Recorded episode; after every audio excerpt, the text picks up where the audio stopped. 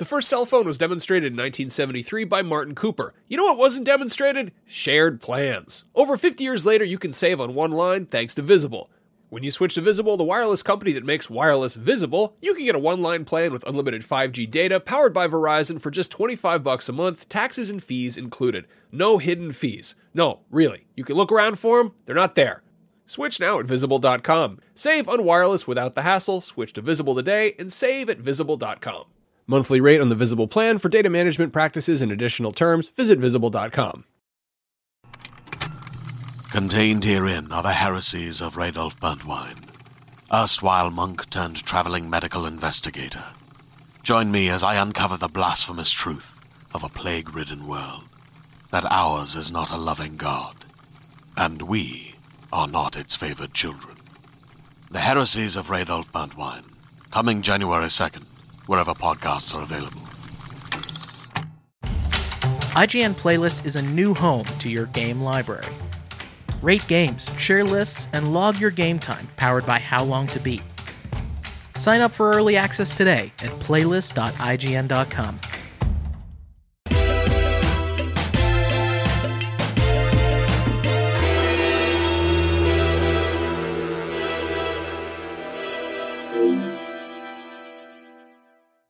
Beyond and hello everyone, my name is Jonathon Dornbush, and this is Podcast Beyond, IGN's weekly PlayStation show covering all the latest and the greatest in the world of PlayStation. Uh, this week, I thought we could take some time to really look ahead to some of the games we're most excited to play. No, I'm kidding. We have so much big PlayStation news to discuss this week. There is a lot going on. I was about to walk. was, was... We've got a lot to talk about this week, so you know, rather than than too much of a preamble, first of all, I'm going to introduce the rest of my panel. I'm joined this week by Jada Griffin. Hello, hello, everybody. Uh, yeah, there's nothing happening in the news, so Real uh, quiet. why are we do? Why are we doing a podcast? For fun. We're also joined this week for all that fun by Mark Medina. Yeah, uh, we got to talk fast, guys. I realize this light is not plugged in and it's already Ooh. one bar down. Exciting. So it's about to get spooky if we don't get this going. Uh, Kate, once his light goes out, uh, our producer Kate, if you can just make him have that like masked voice thing so that he sounds like he's in witness protection, uh, that would be ideal. Yes. Uh, Got we're it. also joined this. we're also joined this week by the HD remaster of Matt Kim. Yeah, uh, video folks. I got a new webcam and it does 1080p, so I'm shinier. Living in 2010. Love Does he have a perf- Does he have a performance mode or? is It does. It does 1080p uh, in 30 for uh, 30 FPS, or it. it. does it drops down and then 60 FPS. It at actually does that. 360p though. Yeah, yeah, yeah. Yeah, I, I don't yeah. like my Mac cam in anything less than 60 FPS. So. Uh, so yeah, we have a lot of news to dig into this week. I think, you know, just for transparency's sake, depending on when you're listening to it this week, uh, we are recording before the Gran Turismo 7 State of Play, as well as what was recently announced this morning, the Ghostwire Tokyo sort of showcase presentation of, of new gameplay, that we do have some Ghostwire news to talk about. Uh, but both of those were recording beforehand, so anything major from those, you know, we'll catch up with next week. Um, but as far as we know, that state of play is just focused on GT7, so we weren't expecting any major news, and, and you know, we'll touch on things as they happen next week. But we have so much to discuss this week, we wanted to make sure we had time to to focus on it, and that, of course, is it has been less than a week since the latest acquisition in the world of gaming, and that changes everything. And this time it's a PlayStation one. Uh, yeah, this week, of course, you've probably seen by now if you if you've been following the the gaming news of the week. But Sony announced that they've acquired Bungie, the former originators of Halo and the current developers of Destiny and Destiny Two, obviously. Uh, at the moment, uh, the purchase is happening for three point six billion dollars. Uh, and just to give some of the details, and, and Matt, I know you guys have been doing a ton of reporting, so just run over me if I say anything incorrect. But uh, as of right now, it's sort of a weird acquisition compared to a lot of the ones we've talked about on the show recently. Uh, they're going to be operating independently of Worldwide Studios within Sony Interactive Entertainment, so they're not necessarily a Worldwide Studios studio, but they are a now Sony owned company. Um, so what this means essentially is, is a couple things, but first of all, Destiny 2 will continue to be multi platform. Uh, it, it's staying across all of its platforms. Bungie has said they're not aiming or looking to change that anytime soon. Uh, they're still planning to make future releases multi-platform as well, and not just make them Sony exclusive. We'll we'll talk about that in a little bit as well, and our thoughts on that. Uh, but in addition to that, you know, they'll be still publishing sort of their their in their own ways. It, they'll still have this creative and independence and freedom. But the two sides have talked about it quite a bit in several interviews and things like that. And it seems like it comes down to one: Sony provides them with financial stability and and resources and things that come from being owned by such a major company. Uh, Bungie has said one of the first things they're going to, you know, prioritize is hiring more people because they get to do that now under Sony's leadership. Uh, but also interest in expanding what Destiny is is not just a live service game, but also into different forms of media, and we'll we'll talk about that in a bit as well. Uh, I think the other big thing that this means for Sony, of course, is that, and we'll we'll talk about this a lot later because we got some other details from Sony. Um, you know, Sony is clearly trying to get into more of the multiplayer and live service space, which we've talked about over the last few weeks. And this gives them, I think, one of the most tried and tested examples of that in the industry. With Destiny, you really saw Bungie go through the ringer of like, what can a live service game be? Kind of all of the missteps it can make, and then also the comebacks that can come with that. And so there are so many lessons learned, so much tech developed there, so much industry insight and, you know, veteran leadership and things like that, that this give Sony a leg up in building those things rather than making all those mistakes themselves. So there's, you know, I think a lot of angles to talk about and a lot of interesting things to discuss here with this. Matt, did I miss anything that feels extremely crucial to this deal?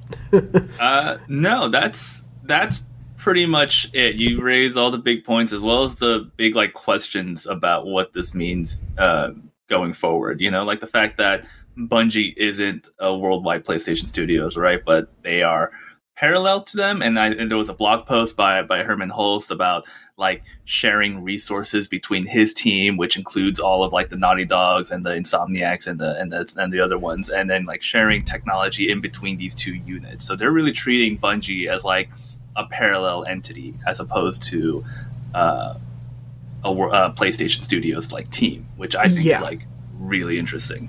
Yeah, it, it's a fascinating example of it, and it, it also follows up on something Hermen had said to me in an interview last year about Deviation Games, who they're partnering with, who is not owned or, or not, you know, under PlayStation. excuse me, I don't know why my voice cracked like that. Uh, it's, but they are essentially when they make these partnerships with third parties for these exclusives that they're publishing, they essentially get access to all of the dev tools and you know pipeline development things that Sony works with, and so that's a lot of lot of resources, a lot of well honed stuff from you know decades of work that suddenly a team like that has has access to, and so Bungie gets access to that. Sony gets access to Bungie's tech and technology. It's it's a really interesting partnership and I think has a lot of different implications to it that we can go through. But Mark, I, d- I did want to start with you because I know we've talked a little bit about, um, I guess first of all the the sort of multi-platform of it all, and, and I know we've discussed a little hmm. bit. Uh, obviously, they're saying as of now, plans continue to be to keep things in their next project multi-platform. But what does the future hold? What what do you sort of expect from this deal? Do you anticipate that more, like you know, especially in light of the the Call of Duty conversations we've had? What do you kind of think looking forward might happen mm. in this hmm. case? Well, first off, it's pronounced uh, Bungie, short for Cowabungie. It's a, it's a Ninja oh, Turtles reference. Sure, um, I gotta go. I gotta leave. Yeah, not a lot of people know that. Uh, it's weird uh, my gut reaction was, of course, Destiny 2 is going to stay multi-platform. Why wouldn't it? It I think it's illegal for them to suddenly just pull it off of like things like Xbox, right? People have spent money on that game. So I don't think that that's was ever in the back of anybody's mind, but maybe it was. But my gut reaction was, well, Destiny 3 is probably going to be PlayStation. But as this news has trickled out, I'm seeing a lot less of we bought Bungie because we want their games to be PlayStation exclusives and more we want Destiny, we want that property because we want to make movies and TV shows and we want that they're like world, you know, world class cutscene making and stuff like that. We want to translate that to movies and stuff. And so PlayStation is looking at it more as we own all these properties, we can help them make it better, and they can help us make it better. It's a lot like Death Stranding, right? Kojima went on like a road trip tour to go to the other studios to find what uh, engine he wanted Death Stranding to run on, and it's that kind of partnership is what I'm going to see here. Is them, like you said, choosing dev tools and and being able to Naughty Dog being able to maybe make their cutscenes even bigger using some of Bungie's tools, and then you know, vice versa. So it, it's such a different, it's such a different acquisition, I think, than just you know, they're now a PlayStation studio. I also find it insane that they're saying now we get to hire more people. 900 plus people already work at Bungie. That is Yeah. a huge studio. So it shows that they have gaps somewhere. That's 900 people working on a game and future games, right? It shows that they want to do more than this, especially since they said, you know, today's the first day we are going to start our journey of becoming a multimedia company. Um, it's it's a it's a big get and I I think it's a lot different than the the more recent acquisitions we've seen. Yeah. Were you going to Yeah, say I something? think- Matt? No, Oh, sorry. Jacob. Yeah, I, no, sorry. Uh, we can take turns. I, I just ahead, had Matt. one. Yeah. Uh, yeah. I think, like, honestly, the closest Xbox acquisition I can see this to uh, is Mojang and Minecraft, right? Yeah. Because uh, I know, like, Destiny 2 is kind of a weird, weird thing to compare Minecraft to, but they are both ongoing live service games with years of added on content and expansions, right? And that's Destiny 2's primary model, right? It's free to play now with paid expansions. Um, and I think the, I think, yeah, and I think having this sort of like continuous like revenue generator uh, is good for PlayStation in the same way that like it's better for Minecraft to be on every platform that is available on. Absolutely. Yeah, no, hundred percent. Jada, go And I, you know, I was gonna, I agree with that. That was exactly the point I was gonna make. So thank you, Matt, for Come you know, your Matt. HDA upgrade is just uh, stealing my thunder. I'm Um, powerful now. He's too fast. he's too fast. His processor has increased speed. Um, I was going to say the. I guess what I'll tack on is I know some of the community are worried about like raids and other stuff being PlayStation first and coming to Xbox later. I honestly I don't foresee that type of stuff happening. I do foresee some maybe like some exclusive like custom like uh, armors or ghosts and stuff like that for your character uh, that are like kind of Sony based maybe on PlayStation, but I don't think they're going to really uh, separate the time the like time releases on any of the in-game content for the next expansions and stuff. I don't personally foresee that happening. Well, I'm I'm reaching back, you know, like eight years, I guess, but I feel like they did that with the first They Destiny, did. where there Yeah. were They did. PlayStation exclusive, They and did, people hated but it. I think, and yeah, I think the community hated it, and I think Bungie realizes this, and I don't think they're going to. If they have a say in, in the matter, I don't think they're going to let Sony kind of do that. I think there'll- there may be some, like I said, there'll be some bonuses, there'll be some exclusives, there'll be some er, some smaller early stuff to PlayStation, but I think the core big things will probably still hit both consoles at the same time. Yeah, it's it's a really strange scenario because yeah, as as we were all pointing out, like it is a SIE published thing now, and not necessarily or you know owned thing, and not necessarily a worldwide studios published thing. But I I think like Mark, to your point of them wanting to be this ambitious multimedia industry company that is already 900 people strong, like that's bigger than a bunch of Sony studios combined. I think they very much are looking at Destiny, you know, I think Sony is as a brand that they can now own the like the name recognition to. Like everything is about who do you associate these brands with. And so even if people are playing Destiny on PC or on an Xbox or um, you know, seeing it as a movie or seeing it as a TV show or reading a book or whatnot, it is going to have a PlayStation or a Sony logo in there, like somewhere. It's going to be eventually tied back to the ownership of that company. And I think that one creates a fan allegiance, but also just as as everyone was saying, creates a lot of revenue too. Like a crazy amount of revenue is going to come from this, I assume. Counselor, can I can I respond to Jada, please? Yes. Um, you have two yeah, minutes. eh, two minutes. I I don't know about the exclusive stuff. I can imagine. I, This episode of Podcast Beyond is brought to you by NordVPN, a great way to protect yourself online while also improving your overall experience while enjoying cyberspace. Are you tired of streaming shows, movies, or sporting events being unavailable in your region due to draconian restrictions that are based on completely arbitrary geographical boundaries in physical meat space? Well, switch your virtual location to a place where that's no longer an issue.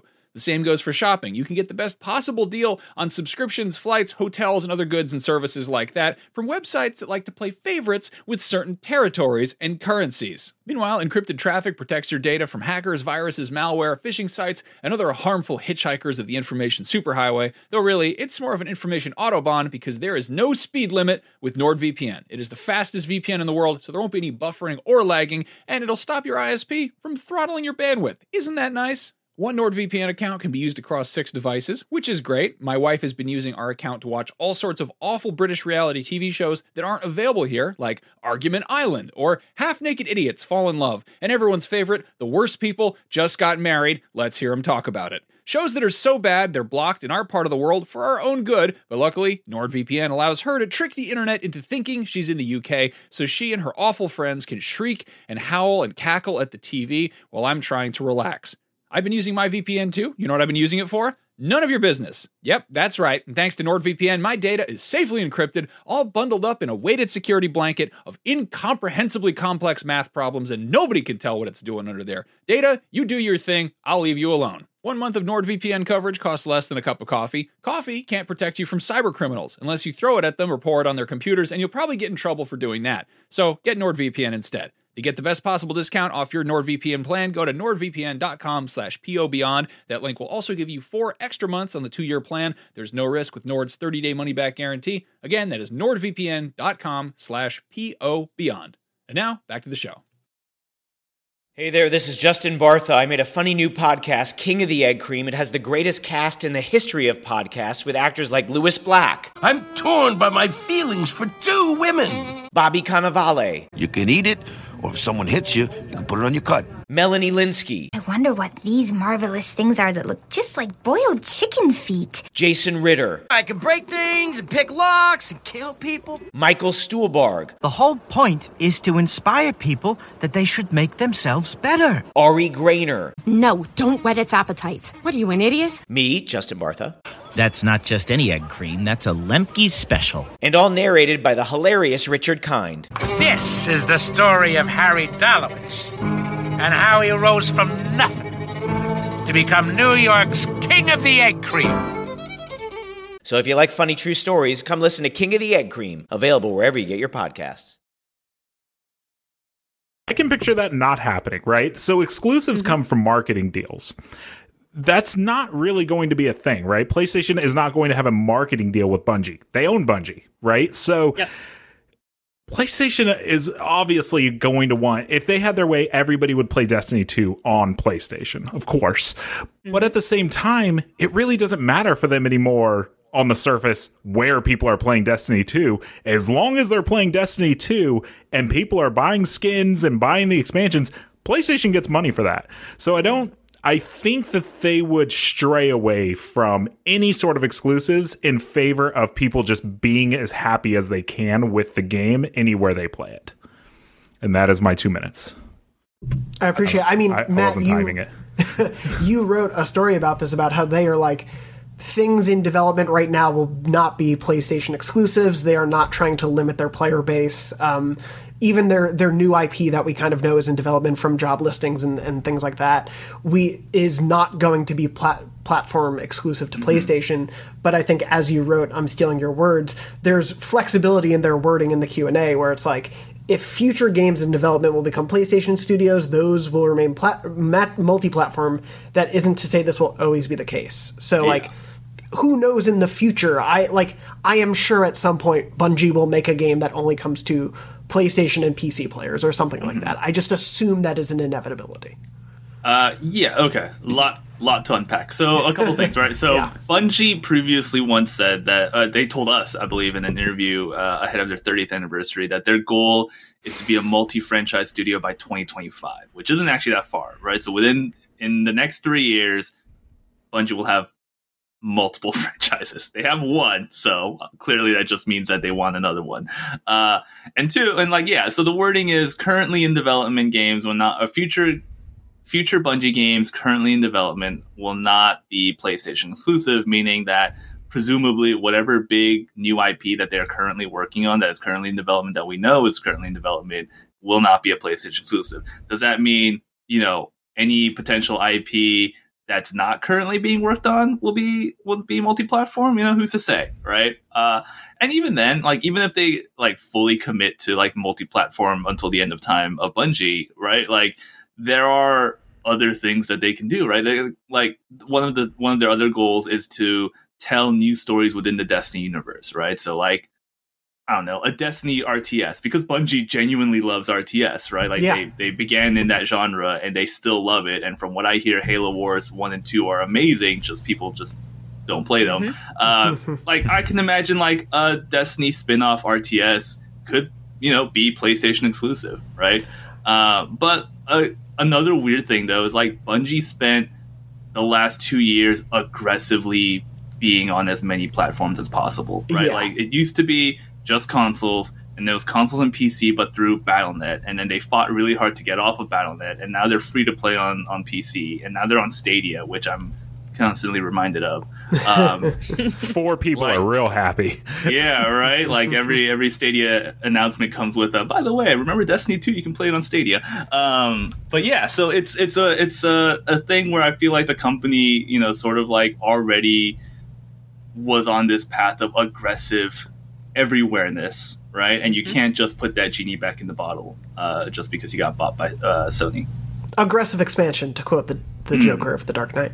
Um, yeah, it feels like that is definitely something that has been such a clear goal for them, and it would be a shock to see Destiny the game, you know, whether it's Destiny two or even Destiny three, become PlayStation exclusive all of a sudden. I think it would just totally go against what it seems like they've been working on, and I, I think very clearly the fact that they are not under worldwide studios implies this level of freedom and, and independence that they're they're aiming for and and want to sustain, and and I think that's going to again just be mean a more of a revenue driver, more of an association with PlayStation for people who play Destiny. I think at the end of the day, it's it, working in those confines. Um, but as we said, it also means Bungie can make movies and TV shows a little bit easier. PlayStation Productions is a big thing. PlayStation's been wrapping up.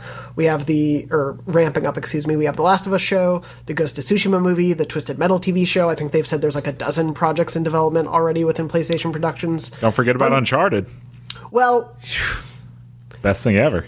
That one doesn't really count, but No, it sure Anyway. doesn't.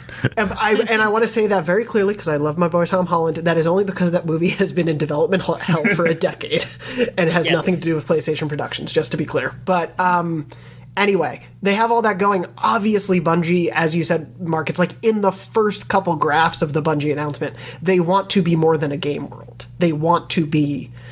I think they want to be a Star Wars or a Star Trek or a MCU. Like they want Destiny to have that cultural cachet and having a partner who makes films not just at PlayStation but Sony Pictures uh, who has a huge music arm and can probably you know have big artists come in to do music for the game or the world or the TV show and the movie and whatnot to have all of this at your fingertips as part of the company you work for is probably very alluring for them.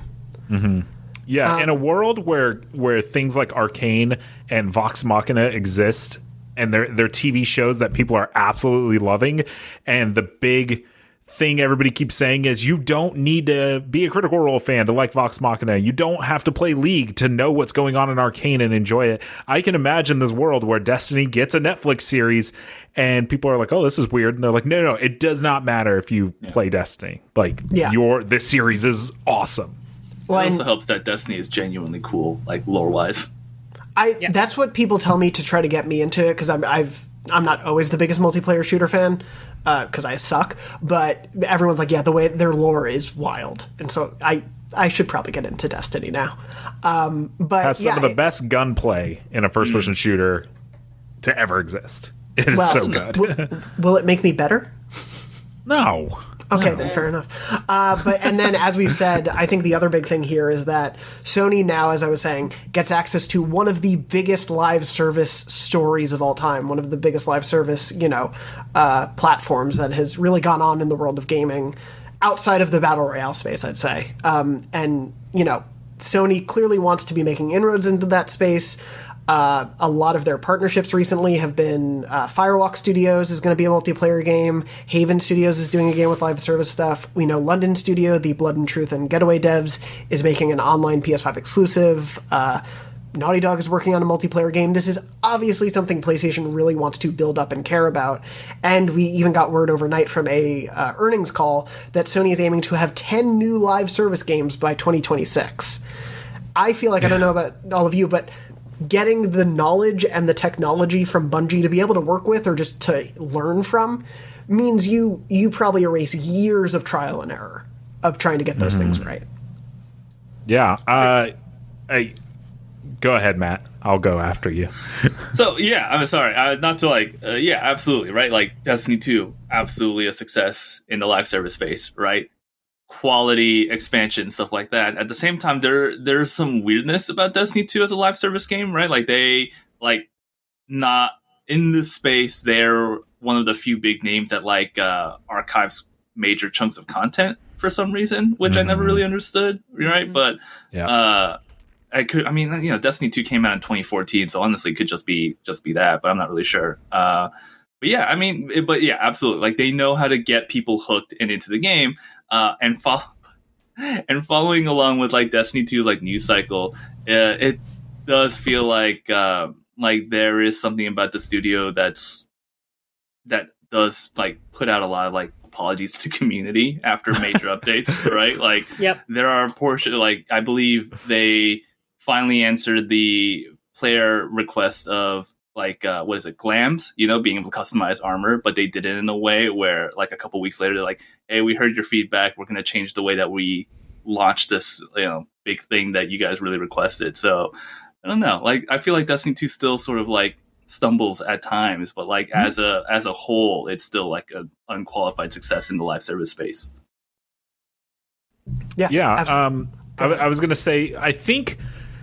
Oh, I don't think this is, comes from Jason Schreier's reporting. Is An- Anthem's big stumble was that BioWare was not allowed to look at what Destiny does, right? They they and that's why that game came out in the state that it did, which proves that Destiny that you know they figured it out, right? And so it kind of makes sense that Sony would just be like, "Yo, let's not try to copy that. Let's just buy this because they are just so ahead of every other like kind of live service game like this. Look at Avengers. Avengers was nowhere near the level that Destiny 2 is. So it, it's a it's a smart acquisition. It's also a weird thing to think about with their their we want to launch 10 live service games by the year 20 what was it 25 26 it's such it's such a strange thing right? Because game pass is all about business right? They're all about getting recurring revenue. It's an awesome service but the bottom line for xbox is is recurring revenue making sure people are paying monthly for this service.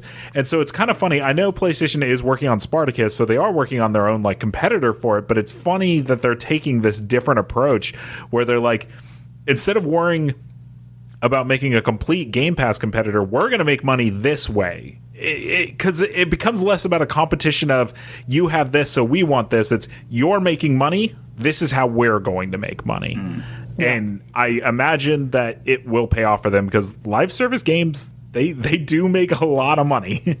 It's um, Daniel Ahmad, uh, an industry analyst, put out a lot of stuff overnight of their their earnings call, and of the last fiscal year, a third of the money they earned was from DLC, microtransactions, subscriptions like that. And Sony doesn't really have a thing first party that they can make money from like that on a consistent basis. So it's like if that's a third of their revenue already through just like partnerships and, you know, third party things, imagine what that'll be if they if, if even two of those 10 games succeed. Like not every one of Mhm. them is going to be a huge thing, but it's like if even a handful of them make it, that is a lot of revenue that can generate over time. And like uh, I, I think you know we say this on the show a lot sometimes but it's like at the end of the day these are businesses designed to make money. We want their experiences to be good and creative and fulfilling and interesting and, and spark us in a way that makes us care about them. But the companies also know they need to make money to keep doing that. And so I also think yeah. it's smart that they're going about doing it this way because there's it could have been so easy for them to do a games as a service and take a franchise that we love like a Horizon and Uncharted, a Last of Us, Ratchet, whatever. I'll keep you know, there's so many franchises. They could have tacked on games as a service stuff and done like a spin-off for those games. And we probably would have been like, oh, this is okay, but I really hate the games as a service model for this game. It doesn't make sense. So it makes a lot more sense for them to generate new IPs and buy one that gives them that access to making that money to keep making these amazing single player experiences and keep them kind of their own self. Um, and I mean, R and D for games is expensive. It takes a long time to research and develop these tools and build engines and stuff for these types of things. It's it's another that's another benefit they're getting from Bungie with Destiny everything. Like they get access to all that stuff. You said it earlier, so but Yeah. you know, R and D is is not cheap. Well, and I, I think you made a really great point there that's worth emphasizing for people who like maybe don't like live service games who are listening to this or watching this.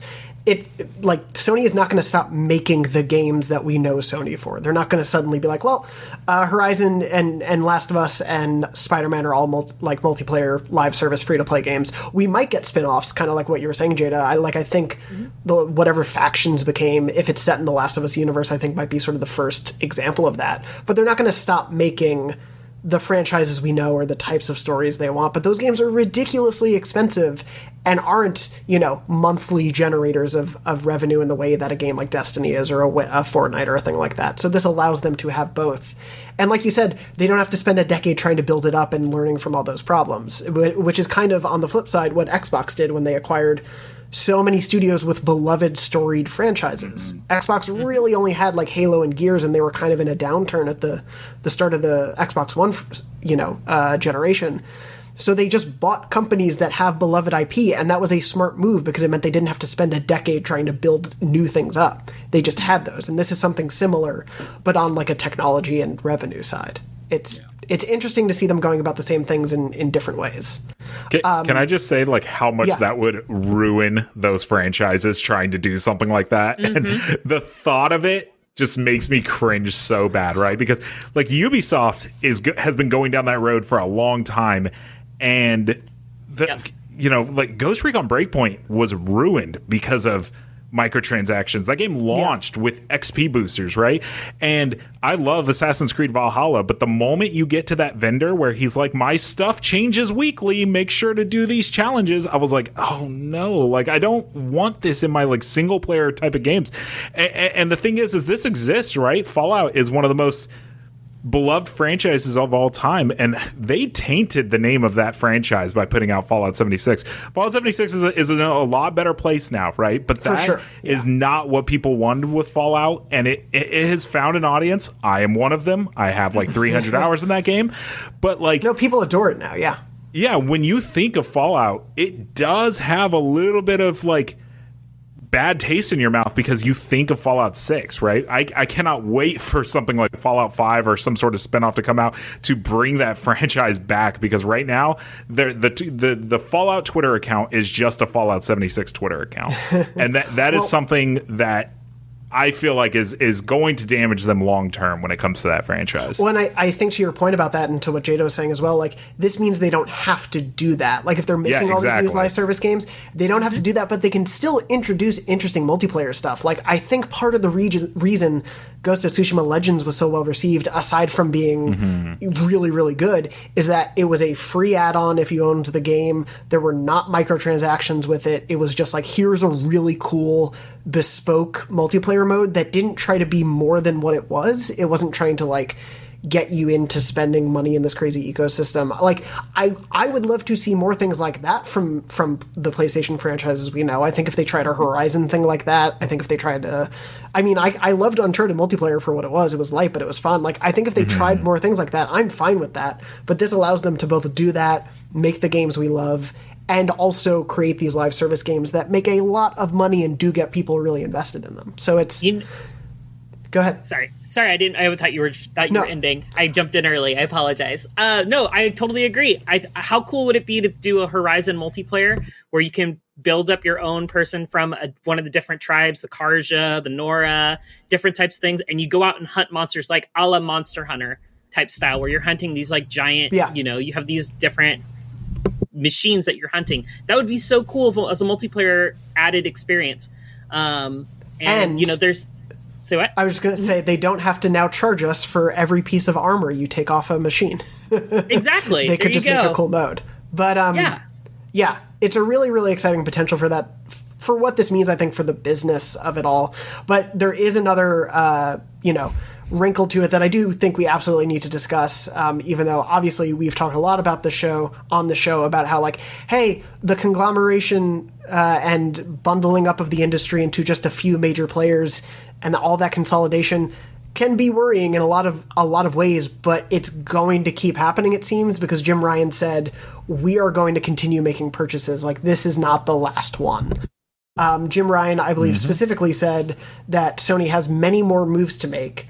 Uh, and talked about Sony's ambitions to grow its live services and grow beyond PlayStation's quote historic console heartland. And I love the idea of just like a prairie where PlayStation's roam free.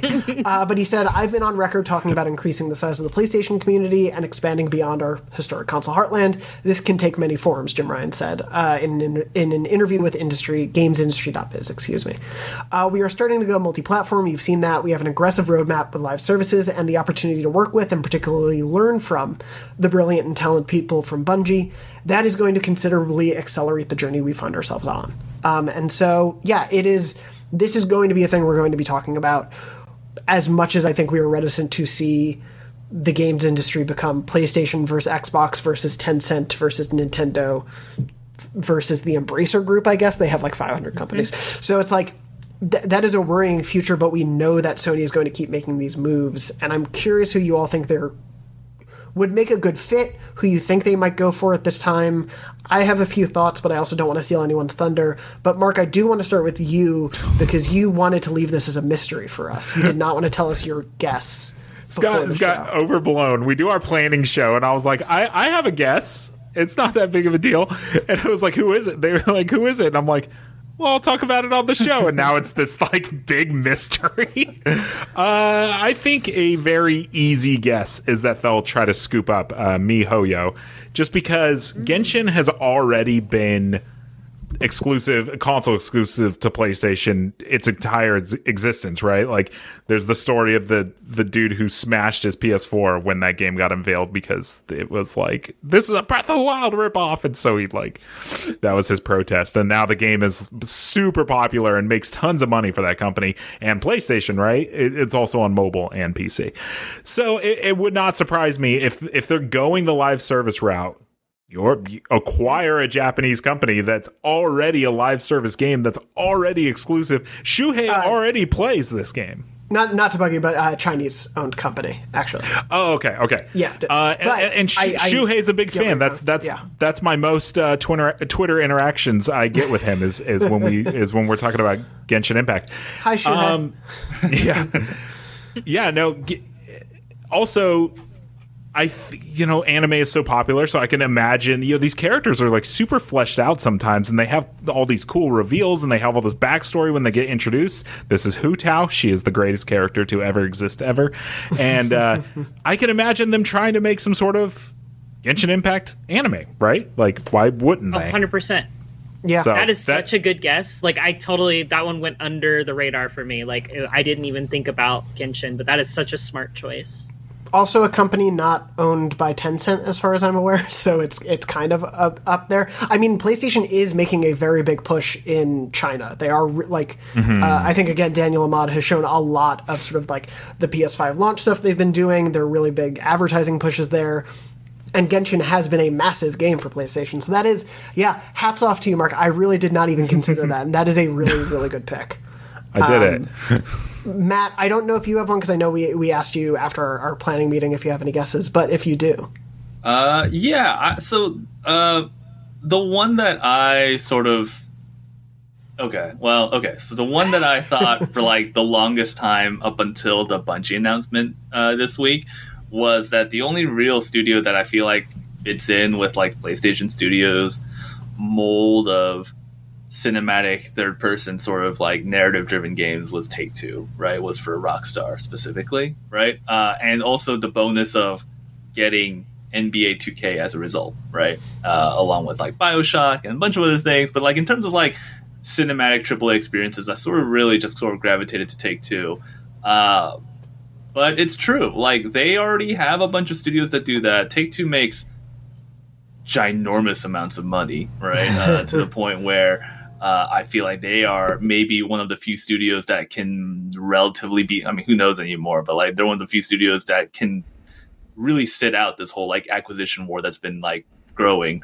Uh, but yeah, now that I'm thinking about it, maybe it, yeah, maybe it is like MiHoYo. Maybe it's something. Maybe it's something more attainable, but something like as equally like big in a in a sort of spot that PlayStation does not have current uh, studios for right? Yeah. Like they're trying to plug in gaps. So I don't know. That was my guess. Is you know like oh Rockstar game not far removed from you know uh, a Naughty Dog game at this point, but you know Maybe that's not what they're looking at. Maybe they're like, we already have those. We already have a Naughty Dog. We already have an Insomniac. We need something Yeah. else.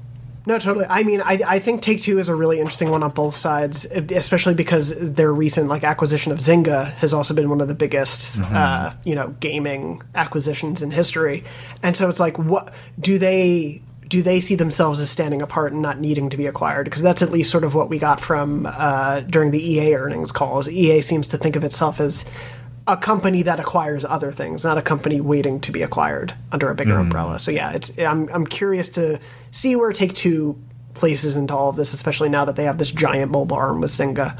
Um, but Jada, what what about you? Is there anyone who really comes to mind as like you think would fit into the PlayStation group, either filling a gap or continuing along? Someone you're interested in seeing join PlayStation Studios? So again, I'm against all this consolidation, but Sony did make a big purchase. I believe it was last year when they bought Evo. They bought the Evo tournament. So, and they Sony doesn't currently have any big fighters that are made by an in-house studio. So, I think if they're going to go after these kind of smaller studios that are specific to um, technology and style, like doing games in areas they don't have, I think we're going to see companies like an Arc System Works um, that does like Guilty Gear, and uh, they did Dragon Ball FighterZ. Uh, they've got a couple other ones I can't think of off the top of my head, but Arc System Works I think is is primed for that kind of acquisition. Uh, Iron Galaxy Studios, which did Divekick, um, which is, if you don't know that, it's li- literally a, a fighting game where you just literally kind of dive kick to win. um, it's kind of interesting, very simplistic but fun. Um, but yeah, I think that's the route that Sony's going to go. I think they're going to go with kind of shoring up talent to fill up their for to make Evo even a bigger thing that's them. I you know, ideally they would go after a Capcom or a Bandai Namco that has like Tekken or a Street Fighter, but I don't think those bigger companies are at a point where they need to be purchased or come under the Sony umbrella. And I think it's better for the industry if they don't. But a smaller Yeah. company like an Arc System Works, I think is perfect. I think it's a perfect fit for um, the Sony umbrella um, because their games are super stylish. If I remember right, Guilty Gear Xrd, uh, which was the previous one to Strive, was only on PlayStation and PC. If I remember right, I think it might have came to Xbox later down the road, but it was on PlayStation first for a while. Um, but yeah, I think this is just. I think that's that's my pick. I think it's Yeah. the the way they the next one. That's, Uh, Jada, uh, I 100% agree with you. I think ArcSys is primed for a, a a, really a good call, takeover, right? Uh, especially given their size. Here, my one thing though is like we know ArcSys does like dev for hire work, right? Like that's how you know that Yep. they do money because they will make a fighting game for you if you pay them, right? They made the they made the blade, not the BlazBlue, the Granblue, Grand Mhm. Blue fighting Granblue game. Fantasy. Grand yeah. Blue Fantasy fighting game, and they're also That was the making one I missed. the Dungeons and Fighter fighting game that's coming out, right? So they will accept your contract to make you a compelling fighting game. And I kind of like that about them. Like my I idea is like one day I'll have enough money and I can hire ArcSys to make my fighting game. And if they get bought out by Sony, I don't think that can happen anymore. yeah, I mean that's the worry with these things. Like Jada was saying, it's like if all of these companies get scooped up, big and small, it limits the potential variety to a certain extent. It means stability and you know financial backing in a really great way for companies, but it does whittle down sort of the places these things can come from. And yeah, I do think a company like that though makes a ton of sense. And I do think if that if they get bought, we will have to have Mitchell Saltzman on the show to just scream for an hour straight as well with you about that. um, IGN But- should hire them to make the IGN tournament fighter. This is- that sh- that that should be a future episode of Beyond where we do a bracket where who who- what IGN staff can just beat the hell out of each other. Do you guys remember? I don't know. I don't know if everyone's here. If everyone was here at the time, but Dornbush, you should remember when when we did one of those face off things, and it was like who would win in a fight, and it was Oh, just yeah. IGN staff. Oh my It was like- it was like it was Oh, like was James great. Duggan versus Miranda Sanchez. Like, well, James I think I Duggan's picked arms are the size of tree trunks, but I think Miranda was like at the top. Yeah, I like think I in the picked Miranda final bracket. almost. It was like Yeah. Miranda was at the top, and like Tom know if Stella Marks was was here at the super high, and I'm like Tom Marks. Like, Oh yeah. I think it's because we all know Tom is is hiding a, a rage deep within him. There is a clear his bow you know- tie detaches and becomes two daggers. exactly. Yeah, he is. He is very clearly someone who's like ready to go to the Super Saiyan level, but is holding it for like the opportune Yeah. moment. we would, Um, we would play that in the carpool, and I'm like, oh, sorry, Mitchell. I just got Mitchell and you know someone Brandon stronger than Mitchell. I don't know. Um, yeah, well, I'm blanking. you know, I think what would be better suited for a PlayStation show than to talk about who's tougher at IGN. Who's the toughest? Um, I mean, when it comes to like game skill, I think if we were doing a bracket on that, Jada, you would wipe the floor with all of us. Um, I He said it, not me. I, it's hundred percent my strong feeling. If we ever go toe to toe in a multiplayer game, I'm not expecting to win at all. I will be happy to get a point I, on the I sure didn't. She beat me at the dodgeball game. It, That you is know, true. it's funny. I uh, I've never played it since. my first interaction with IGN prior to starting with the company, this was like five, six years ago, was in a tiki bar, and I was hanging out with some friends of IGN people, and I was in an arm wrestling contest with this person, and I was just literally this arm wrestling contest went on for so long that I didn't end up like talking with many of the IGN people that I was hoping to like meet and network with. That's and I amazing. like I was playing around the whole time with the person I was arm wrestling, like because I was like drinking the whole time and just It was Brandon Hunt, wasn't uh, it? just just Anybody? say what? Any, any, it was Brandon Hunt, wasn't I was it? gonna say, no, it was Hunt. no, it was it was a non it was non non IGN employee. That's actually okay. that's So- actually the interview process. But- you were being Yes. interviewed at the time. That's yes, you. You have to So- beat Peer Schneider in a and then, and then goes on to arm our wrestling GM and then yeah. yeah, arm wrestling match, So and then you have to do a Picross race with him to see who can solve a puzzle faster. That was like tough. so that it's, was really tough. so it's like the uh, Street Fighter worldwide tournament, but different events every time you go to a different person. Exactly. Yeah, the it- it's like that, but process, it's like that, but way more nerdy, if you can believe it.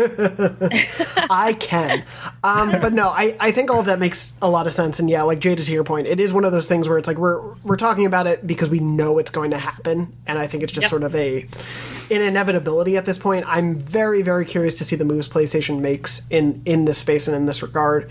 Because at least so far, it doesn't seem like they're interested in gobbling up the the big players. But whoever knows, with you know I, I see people like square enix and capcom get thrown around a ton and obviously like playstation has a very close relationship with square i don't know if square is a company that wants to be purchased in a case like this um, you know it's one of those interesting things where people say it but it kind of depends where they think their money is best suited. I, I, I think Square makes a lot of sense, but I could also see PlayStation continuing to just make these exclusive partnerships with PlayStation for Final Fantasy games and for you know Kingdom Hearts spin-offs or things like that. I think that is just sort of the relationship there, and it seems to be working well for both sides.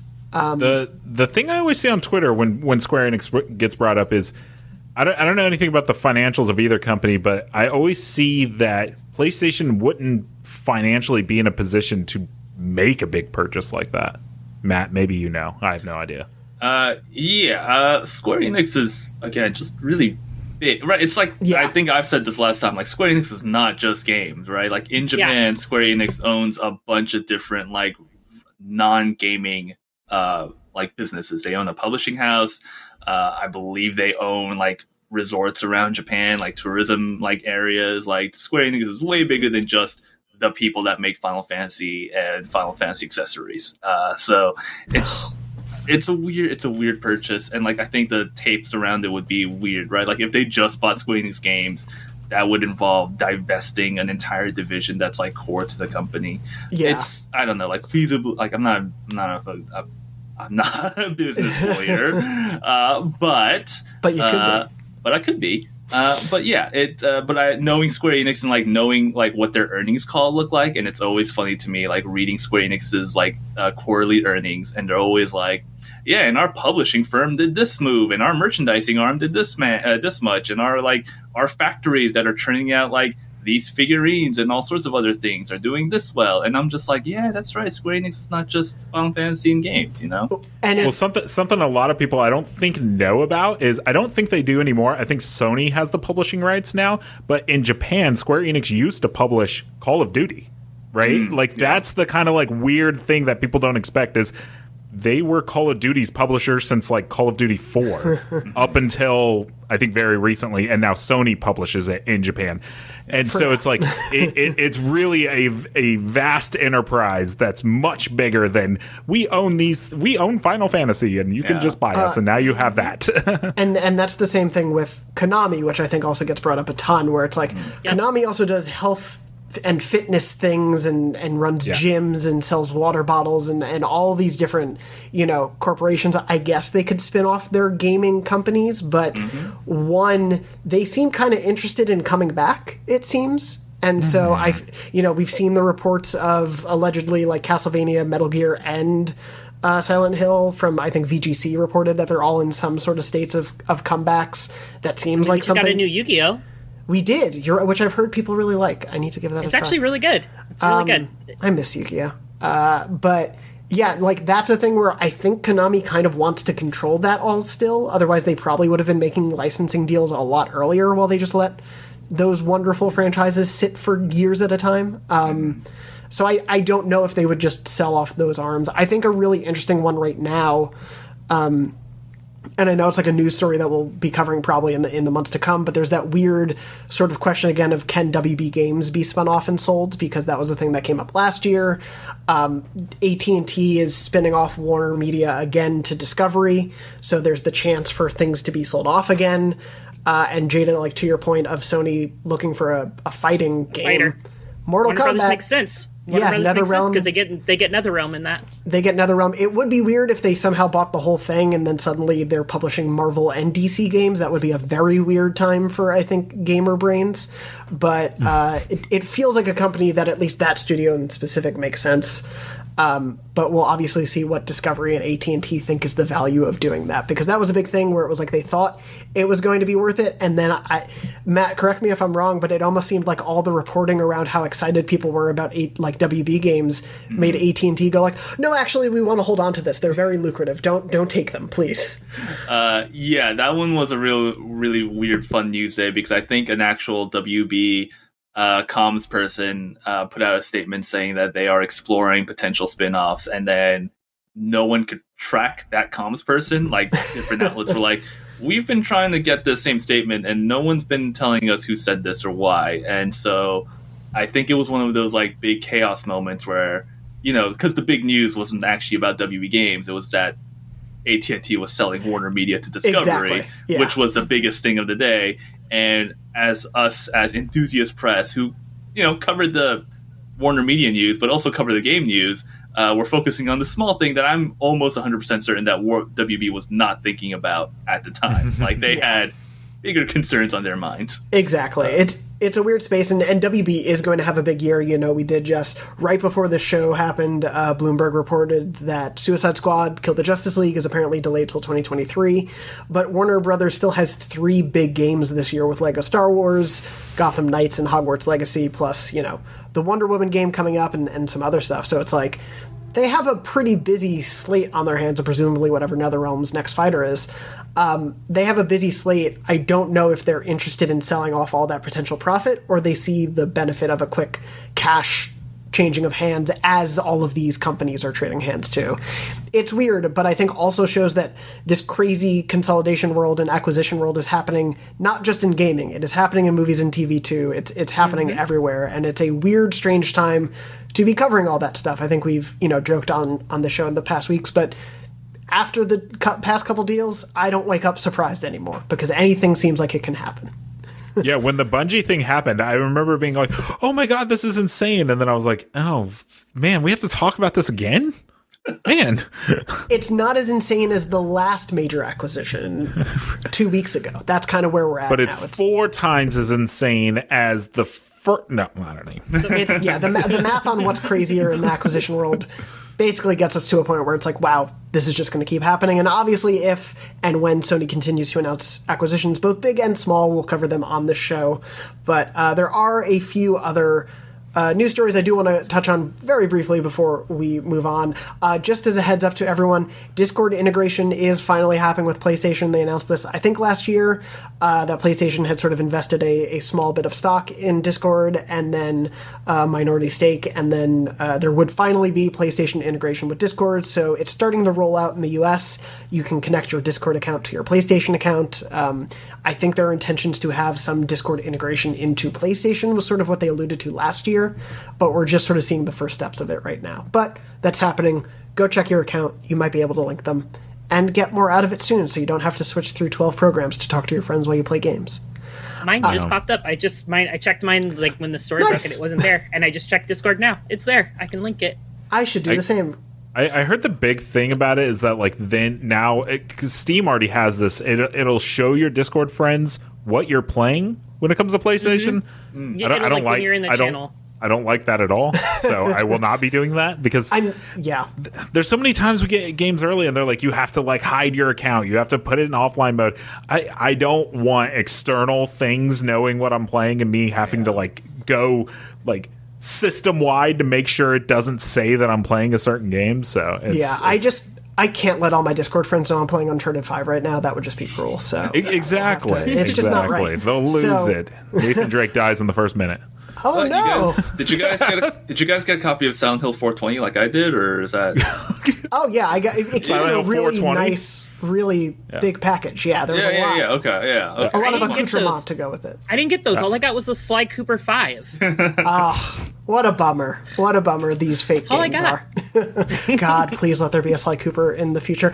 Anyway, uh, to move on with the news. Also, uh, as we were mentioning, there was a uh, you know financial earnings overnight uh, while before we were recording this, and PlayStation's whole fiscal year came out. We got a lot of uh, you know follow up statements about the Bungie acquisition, their intention for further acquisitions, and things like that. But we also got new numbers about the PS5 uh, lifetime sales. It is so far, and uh, again, just a, a wonderful shout out to Mark for putting all of this in the run of show while I was busy. hopefully i got the numbers right i Uh, PlayStation You know. has sold seventy gazillion PS5s. This is what he wrote. So I don't, I don't think. Sounds accurate. I think my Sounds cat may have stood on my keyboard. it just amazing. says seven and then zeros for 50 pages.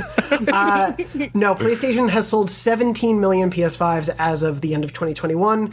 Uh, that's um, better than the Wii U's lifetime sales at 13 million, but it is below their expectations for the PS5. Uh, and they have actually downgraded the the plans for, for the year, and they're they're essentially saying that's due to chip shortages. It is not a like, man, the PS5 really isn't of interest to people. They literally cannot make enough to sell them. Is their problem? Uh, and PlayStation said Yeah. they will hope to make it up in the future. They say they expect once these chip shortages, if they do as planned, kind of subside um, in the coming year or two, they do think they'll be able to make that up. But they literally cannot make enough PS5s to sell to people right now. And that is a weird place to be when it should be good news that they're selling so well and selling out, but it is like, but we could be selling more. Yeah, it's, 2022, and the fact that like finding a PS5 is still the most the- like super difficult is super funny. I, I I watched a TikTok the other day, and it was it was these uh people they worked in a, like a Walmart, and they were just like doing this like talking thing, you know how TikToks do, but they uh. At one point, you see a PS5 in the background, just sitting on the shelf. I instantly went to the comments, and people are like, "Yeah, we don't, we don't care anything about what this video is about. Where in America is there just a PS5 on the shelf? Like they, something's up because they don't call any attention to it. Nothing. You just see it just sitting on a Walmart shelf, and people are like, "Yeah, I, I don't care about this TikTok at all." Where, where is this happening? Where are PS5s? Because I've never seen one. I go into my Target and I kind of always look, and there's controllers, and I almost always see an Xbox Series S. I've never seen an X or a PS5, and and I live in a more rural part of California where I was able to just walk into GameStop and buy a uh, Switch OLED, right? So it's like it's not as insane here as as when I lived in the Bay Area, but yeah, super weird that it's 2022 and you still cannot get these. And and I wonder if they they have other technology that uses these same chips that might be beneficial for them to in the short run, like slow down production on something else and then ramp up PS5 to build that install base. Well- like I'm curious if they have other technology that uses those chips. I mean, I feel like the the problem is that they're in competition with so many other companies for those chips. Yep. I, I Oh, think for if they, sure. yeah, I think if they did, they probably would at this point. But no, I totally like. I it seems like they want to find a solution, and literally is just kind of to wait. Um, but Sony CFO uh, Hiroki Totoki in the uh, earnings call said that the company hopes they're able to catch up from the short-term impact of these shortages, saying, quote, We are working closely with our partner companies supplying us with components, collaborating, negotiating, and working with them closely. We hope we can make that happen, but in terms of PS5, I think it's safe to say that we will continue to have supply disruption in terms of the components globally because of the distribution problems and so on. So we can't say for sure what is exactly the demand for the next year. You know, they've revised down their, their sales ex- expectations and things. But it's a, yeah, it's a weird time where PlayStation is doing well, but it could be doing better. And it's going to be very interesting to see what the lack of being able to get these systems out to people means, you know, three or four years down the line. Um, Steam Deck this month, though, baby. Let's go. So, hey, you can play God of War on the go, finally. Yay, Vita 2's out. Give me a Vita 2, damn it. Um, this is it. I know it basically basically is, but yeah, we uh, with those sales numbers, yeah, the, it's it's something that unfortunately we are still going to probably see PS5 shortages, obviously, and luckily for us, you know, some of the big games we're going to be talking about this year, Horizon, God of War, uh, are cross-platform, and so PS4 players are not going to be left out a lot of the discussions going forward into the year. There's obviously going to be a lot to talk about. We will talk about those PS5 exclusives as they come up, but know that we are not, you know, suddenly leaving the PS4 community behind as this happens. Uh, but it's an interesting time for that. And, uh, you know, we are going to see, speaking of PS5 exclusives, I mentioned the Suicide Squad delay. Uh, Ghostwire Tokyo got its release date leaked twice, I think it's fair to say, in the last week, uh, unfortunately, but that's coming March 25th. That is a PS5 exclusive, uh, also coming to PC. There's going to be, as I said, a showcase for it later this week, so you can see some of the gameplay and whatnot, uh, but its, its release date kind of got leaked in like the YouTube description for that. Same day as Tiny Tina. Oh, yeah, God, we're going to be busy in March. I'm kind of surprised it's coming so. I'm surprised and not surprised we're getting it so early. Um, like I felt like it's been so like nebulous with like the information they've given us on it. Like I feel like it's I've only seen the one, maybe two trailers, and like we're it's out in a month, like a month and a half basically at this point, and it's just kind of crazy to me. It blows my mind. Um, but I'm looking forward to it. It looks really just uh weird, and I love weird games. Yeah, it's it's one that I really dig the like tone and vibe and, and style that they went with the Evil Within. Mhm. This looks very different from that, but also still weird and spooky and out there. And I hope it's really good. I hope it's an exciting one for us to have. But yeah, March. February is massive. March is now getting busier. The first half of this year, I tweeted about it, but for PlayStation, you know, between PS4 and PS5 with release dates, the Uncharted Legacy of Thieves collection, Horizon, Sifu, now Ghostwire Tokyo, Gran Turismo 7, Forspoken, and that's just in the first like six months. So it's a busy year. We're going to have a lot to talk about. It's really, really fun and exciting. Uh, but moving on from there, in terms of other potential things to make these next month or two busy, uh, Mark, I did want to bring this one up because I know you had spotted it. Uh, the Cyberpunk 2077 PS5 version sort of maybe got leaked on the PlayStation Store coming in February or March. Yeah, that's it, it's just something that happened. There's new key art that they they didn't intend to show. I I know they're eventually what the leaks have been that this is basically a soft reboot for the game. It's going to be called Cyberpunk 2077 Samurai Edition. It's going to have a new HUD. It's going to have all these new changes, right? I think the game will largely be mostly the same, but that they're eventually going to do some sort of like you know CD Projekt Red live stream to unveil and soft reboot the game. I, I would imagine that, that that's going to happen sooner than later. Like The Witcher is also imminent this year, but they are feeling a lot more pressure to do Cyberpunk first because rumors are is that when they announce Samurai Edition, they're also going to be announcing the first DLC pack at the same time. Hmm. Yeah, it's an interesting time for for that game and the comeback, and I'm excited to try it and see what the next gen version plays like. Uh, I definitely put it aside after a couple hours uh, and, Mhm. and hope you know. Uh, I guess more than a year on, uh, almost close to a year and a half, it might might be worth jumping back into in that case on consoles. Um, but yeah, along with that, just as a heads up, apparently also GTA 5 we're still expecting for PS5 in March. So, you know, if you're looking for big open world games you may have missed in the last decade, two of them are coming next month, apparently. That's weird. Yep. Moving on from there, uh, just as I mentioned earlier, London Studio confirmed they're working on a PS5 online exclusive. We don't have other details than that, but uh, another studio I really loved Blood and Truth in VR. I hope they still do some PSVR stuff, but exciting to see a new project from them. It's been a while, and I, I hope it's something really cool. But uh, other than that, I also just wanted to briefly mention apparently more spin offs are coming from Final Fantasy VII. And Jada, I mostly just wanted to ask you are you afraid we're never going to get Remake Part 2? no, I think we're getting. I think we're good. They're going to announce remake part two this year. I think we're getting an announcement that it's going to drop next year in 2023. That's my prediction. We're getting part two in 2023. Um, I just hope we get a Vincent uh, intermission DLC like we did with Yuffie, and I just want it to be the entire Dirge of Cerberus game from the PS2 remade. just a small ask. I just want that entire game remade into an intermission, like four to five chapter experience for Vincent that leads up to where you find him in Final Fantasy VII. What if that is just part want. two? What if part two is I, just? I mean, Cerberus? I'm totally fine if it's just all Vincent all the time. That's totally good with me. Let's God, that.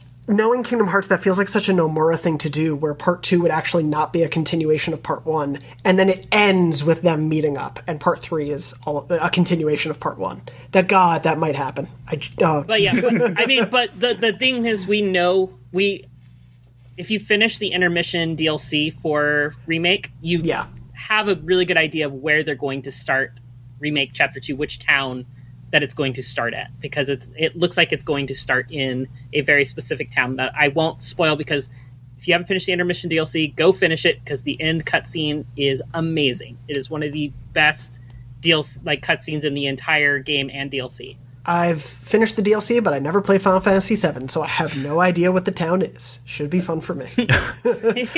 um, moving on from there, though, I did want to spend some time to talk about uh, what we're playing, or at least what some of us are playing, because Jada, you've been playing a little bit of the biggest release uh, of this week in February as we get through Dying Light 2 Stay Human is the, the subtitle? Yeah, I think it's just Dying Sure. Light 2, but yeah, like the Stay Human, I, I think it's just kind of like their tagline. I can't tell if I it's like a what it is. Ghostbusters answer the call, like when the, the Ghostbusters reboot added answer the call at the end because they wanted to differentiate it. I don't know. Anyway, Dying Light 2, you've played a bit of it. Obviously, we have a review uh, up on IGN, not not done by you, but you've you've gotten, I think, the most time of it of anyone on the show. So I just wanted to hear your thoughts about it. The, Yeah, the cover, probably- real, sorry, the cover says go ahead. "Stay human." I just, I didn't want our entire comment section to be like, "No, Yeah. it isn't." Yeah, I think no, that is sure. the name of it. Sorry, go it ahead. Might be. no, I think it's I, I I think it's a little bit of both. It's a tagline, it's a subtitle because like the whole thing about it, like you know, uh, similar to the first Dying Light, you're infected, so you're trying to stay human. Is kind of the whole point of the game. Um, I'm about probably like ten hours or so in. Um, haven't been able to test out the co-op because I think that just went live this morning with a patch. Um, so I'm excited to see what that kind of looks like because the single player has been kind of like, eh, the story's kind of, it is what it is. Um, I do like some of the characters. The parkour is the best it's ever been. I felt like the first time I was, when I was playing the first Dying Light, there were so many times where I jumped to a ledge and it just, he just wouldn't grab the ledge. And I would just like plummet. You know, I was, my nickname in Dying Light 1 was Jada Iron Ankles Griffin um, because I would just, I would fall so fast and like you know, sometimes I'd survive, most times I wouldn't. Um, but Dying Light 2, I haven't really had that issue at all, which is really great. Um, they changed up the stamina meter, so you can't just like kind of attack nonstop uh, like you could. Like in the first one, you could just kick for days to keep the zombies back. Now, kicking takes a huge chunk of your stamina, and you have to upgrade your stamina a lot more um, as you go through it. Um, but I think probably my favorite part is because you are infected, you have a time limit for time you ca- you can stay outside of the sun. So anytime you're not in, you're not feeling those UV lights from the sun or a UV light in the game, you have this little timer, and it just kind of dictates how long you can stay. So it's like there's been multiple buildings I've gone through that are like three or four floors, and I only have five minutes right now with like three or four upgrades. Um, and so I'm just like, okay, how many more of these people can I can I kill and loot before I need to run and get out or use uh, an item to refill my immunity? So it's a it's very kind of um, gosh, it's just I'm, It's almost I'm like clen- uh, it's like a sim, like a life simulator thing where you need to keep track of your, you know, hunger and things. Yeah, it's a little bit got that little bit of the survival element to it. Um, but yeah, it's just the the minute to minute during the night sequences and when you're diving between buildings is is are um, is just it's very exhilarating is the word. Like there's so many times it's like, oh, I really want to go lockpick this chest, but I have like 40 seconds until I have to find a UV light or use an item. So I do not have time to lock pick this chest, which sometimes if it's a hard chest, that could take 20, 30 seconds to lock pick on its own. And your timer does not stop while you're lockpicking. So keep moving. Um, Does that- yeah, I, I'm liking it so far. I'm just I'm really excited to see what the co-op looks like um, and how it how Oh, it yeah. feels in co-op. Does that feel too restrictive as a mechanic? Just because from like I, I get anxious Yeah. with mechanics like that sometimes and, and wonder if it would be a worry or does it feel like you can still get a decent chunk of stuff? Oh, I still get I still manage to get through almost everything. There's a lot there's a good supply of items. If you're um you know, if you're helping like the different people in the world, sometimes they'll give you immunity boosters, which will restore like 80% of your immunity. So like I'll have I have like six or seven of those in my inventory. So if I get really low, like I just pop one of those and I add four or five minutes back to my timer. Um which is really nice. Um, so I don't think I don't feel like it's too restricted. I think it's actually walking the line perfectly right now. Um, and it's only going to get better as you get further in the game because as you level up, your immunity levels raise, so you get more Totally. time. So it'll be inter- it'll just depend on how deeper the the later dungeons, not dungeons, but like missions and stuff that you have to go into the, the darkness and for longer periods of time are balanced. Yeah, it'll be interesting to see how they, they keep that balance up because you would assume they'd still want there to be like tension to that mechanic Yes. 20 or 30 hours in. But if you're super powerful, is there a point to it at that, at that point? I'll be curious to see. But um, yeah, the the full review is up on IGN for those who are interested in reading it as well. Uh, I guess a somewhat of a warning, though, Jada. I think you said you haven't had as huge an experience. Uh, there seem to be quite a few bugs uh, that are getting addressed in release patches, but apparently pre-launch there have been quite a few. But you haven't had as buggy an experience, I think, as our review. No, honestly, I've besides a few like NPCs clipping into each other and into me, um, it's been really it's been pretty much for the most part fine. I haven't had any game crashes. I haven't had any like weird load screens or anything like that. Um, I was looking through like the list of bugs and I was like, I haven't seen any of this. So I'm like just fingers crossed that I'm never gonna see any of this. Um, but uh who know who knows? We'll see. Time will It- tell. it- so Mitchell, I, I I've been you know in my Slack group with a few people that have been playing, and I do know uh, one of our other uh, editors, Mitchell. He he lost his save, and now that the now that the the day one patches out, he just slacked and said like it did not fix it. Like his PlayStation save is just done after 30 hours. He's just locked, and then uh, one of our guide editors and one of the other people on our gameplay team, they both got stuck somewhere where the game was soft locked, right? Where it wasn't frozen, but they they were stuck. So I guess what our guide writer did was, you know, he's like, I'm not going to lose my 30 hours. It's Brendan Graeber, so we all know he's a little, you know, he's he's he's dedicated. And uh, I guess something happened where he swam back to the island where he he like put him outside of the world, and he just swam back, but then now the zombies don't know if it's daytime or nighttime. It's- Oh, you know, like, I have had a. I have. I mean, now you bring that up. I did have. I have had a couple um, instances where the zombies, like, I go up to like do a takedown on somebody from behind, and they're like, there's no prompt for it, and then I walk in front of the zombie, and like the meter for like aggression fills up, but then they just stand there, like they're there, but they're not there. They're like ghost zombies. So it's kind of weird. I've had that kind of. I've had that bug a few times. Um, but overall, the, yeah. Less Hopefully bugs for me, people- thankfully. See less of this now that the game is released. Yeah, hopefully. yeah, with I saw that they. I saw Techland posted on Twitter because retail copies got out into the wild, Yeah. and they were like begging people, like, "Hey, please do not play this game till Friday, till the day Mm. one patch gets here, because we've been doing so much to fix a lot of things that you, you don't- we don't want to ruin the experience for you." Um, which is kind of sad that you know we have to wait on a day one patch for these types of things in gaming nowadays, but it is what it is. Yeah, that's a, a strange one, but yeah, maybe. well, we have to wait. Nobody We- else yes. does. Uh, hopefully, if exactly. You're, if you're looking to pick it up, maybe see how the patches do with it, just to be safe before you jump in, because often patches sometimes need patches when they're addressing a lot of bugs. But uh, yeah, good good to know about that one. Haven't had a chance to jump in, but hey, you know, at least February's light, so maybe I can try to stay human throughout the rest of the month. Um, Nice. Sure. Not a I- chance. Not a chance. uh, I think that's all we can really talk about for the moment that we're playing. Uh, but Yep. I thank you, Jada, for, for your input on, on it. And uh, yeah, I, I did want to mention before we go, because I realize we haven't gotten any in a while.